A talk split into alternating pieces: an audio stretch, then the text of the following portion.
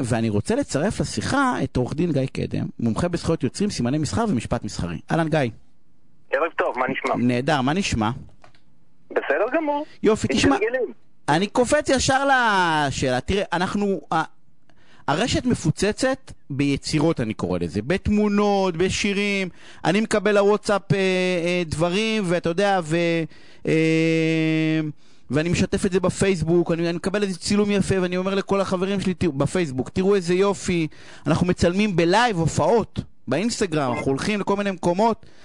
כאילו, זה מרגיש לי שכל התחום הזה של, אתה יודע, של, זה בכלל מותר לנו לעשות את הדברים האלה?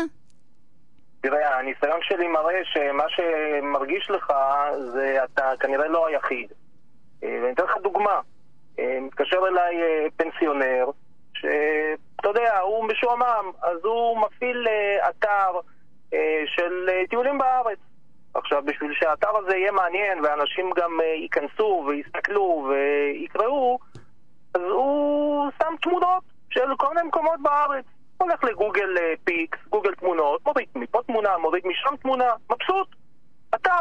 לפתע פתאום נוחתת אצלו בדואר והנה הוא נדרש לשלם עכשיו פיצויים של 40-50 אלף שקל על הפרת זכויות יוצרים. תשאל למה.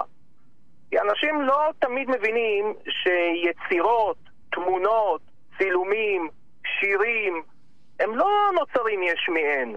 מאחורי כל דבר כזה בדרך כלל יש יוצר. ואם יש יוצר, אז גם יש לו זכויות. זכויות יוצרים. והוא בדרך כלל מאוד מאוד לא אוהב שמשתמשים ביצירה שלו ולא משלמים לו כסף.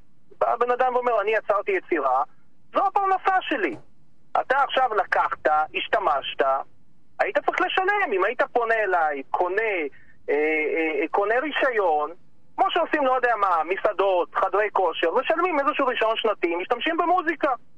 אבל אם אתה לוקח את המוזיקה שלי בלי רשות, אתה לוקח את התמונה שלי, את הצילום שלי בלי רשות, אתה מפר את זכויות היוצרים שלי. לפעמים המפר, לא רק שהוא משתמש ביצירה בלי רשות, הוא גם לא נותן קרדיט, שזה זכות יוצרים עצמאית בפני עצמה. זה כאילו שצריך לתת את. הקרדיט. לא נתת קרדיט. ואז בא היוצר ואומר, מגיע לי פיצוי כספי. עכשיו, החוק נותן ליוצר את האפשרות לדרוש פיצוי כספי. הפיצוי אה, הכספי הזה גיא, יכול כולנו, כולנו 100,000 שקל. מפרי, כולנו מפרי חוק, או שיש הבדל אם אני משתמש בזה סתם כדי לשעשע את החברים שלי, או אני משתמש בזה בשביל אתר מסחרי שלי, או שאין שום הבדל? או, שאלה יפה. עכשיו, תיאורטית, משפטית, אקדמית, אתה מפר. אבל בא החוק ואומר, תראה, אני רוצה לאזן בין הקניין של היוצר לבין האינטרס הציבורי של חופש הביטוי, של חופש היצירה. אני רוצה להרבות שימוש ביצירות. כי כשאני מרבה שימוש ביצירות, אז אני נותן לאנשים לחשוב והם יוצרים יצירות חדשות משלהם. אז מה האיזון? האיזון פחות או יותר במה שנקרא שימוש הוגן. כלומר, אם אתה לקחת עכשיו יצירה של מישהו, השתמשת בה בלי רשות, אתה עדיין מפר, אבל יש לך הגנה. אם השתמשת בה בעיקר לא לצרכים מסחריים, לצורך פרטי, אה, לאיזשהו עניין חינוכי, לאיזשהו עניין עיתונאי, לביקורת, או סתם השתמשת בה שלא לצורך מסחרי. לא הפצת אותה עכשיו בתפוצת, אה, בתפוצת נאט"ו, לא הרווחת עליה כסף, לא העלית אותה כפרסומת בטלוויזיה, לא העלית אותה כפרסומת אצלך באתר, לא מכרת אותה.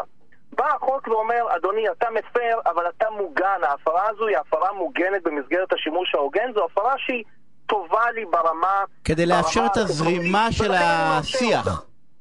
מה? כדי לאפשר את הזרימה של השיח בעצם. נכון, חד משמעית. כי אין גבול. לזה, הרי כמות המידע, כל יצירות שעוברת בפייסבוק וב, ובטוויטר ובאינסטגרם היא בלתי נתפסת. אתה צודק. עכשיו תראה, שנה שעברה, ב-2019, אה, היה תיקון לחוק. דרך אגב, הרקע, לפחות לפי מה שאני קראתי, הרקע לתיקון הזה הוא נורא מעניין. אחד מחברי הכנסת, אני לא זוכר את שמו, עשה שימוש בצילום כלשהו, וקיבל מכתב התראה אני על זוכר את זה הסיפור שהוא- הזה. על זה שהוא מפר זכויות יוצרים. הוא אמר, אה, הבנתי, אם ככה, אז בואו פשוט נתקן את החוק, כדי, לא כדי להגן על חברי הכנסת, אלא כדי להגן למעשה על משתמשים אה, אה, ש, שמשתמשים באיזושהי יצירה שלא לצורך מסחרי. עכשיו יש פה כמה תנאים שצריך לעמוד בהם, לא רק לא לש... לא, לא לשימוש מסחרי, גם אסור לך לקחת ולהשתמש ביצירה שהיא מגיעה מתוך uh, בנק תמונות. יש כל מיני אתרים שמוכרים uh, תמונות. אתה לא יכול לקחת משם תמונה ולהגיד, וואלה, לקחתי את התמונה, לא שילמתי כסף, בדרך כלל עולה דולר וחצי, שניים, שלושה דולר. אתה לא יכול לקחת את התמונה ולהגיד, אוקיי, לא שילמתי, אבל לא משתמש בזה לצורך מסחרי. אבל אם אתה לוקח תמונה מגוגל פיקס, שהיא לא באמת תמונה שמתוך בנק כזה, ומשתמש בה שלא לצורך מסחרי, ופנו אליך ואמרו לך, חביבי, אתה מפר, אתה אומר סליחה ומיד מוריד, מרבית הסיכויים שזה יהיה שימוש הוגן, מרבית הסיכויים שאתה לא תידרש לשלם פיצוי, וגם אם חס וחלילה תידרש לשלם פיצוי, הוא יהיה מאוד אז... מאוד נמוך. אז בגדול, בגדול אם עושים את זה בשוטף, אז יש, יש איזה שהם הגנות. ואתה יודע מה לדעתי עוד האבסורד, שאם היית פונה וקונה את התמונה הזאת, הרי לקנות להם יצירות זה גרושים. אנשים עושים את זה באמת בחוסר מודעות בעיניי, אני לא מדבר על מי שעושה את זה בתור שיטה. כמו הפנסיונר, הרי הפנסיונר היה פונה למי שמכר את התמונות בכמה שקלים הרי הוא היה קונה, אתה יודע, היה קונה תמונה, מאיפה שהוא רק רוצה.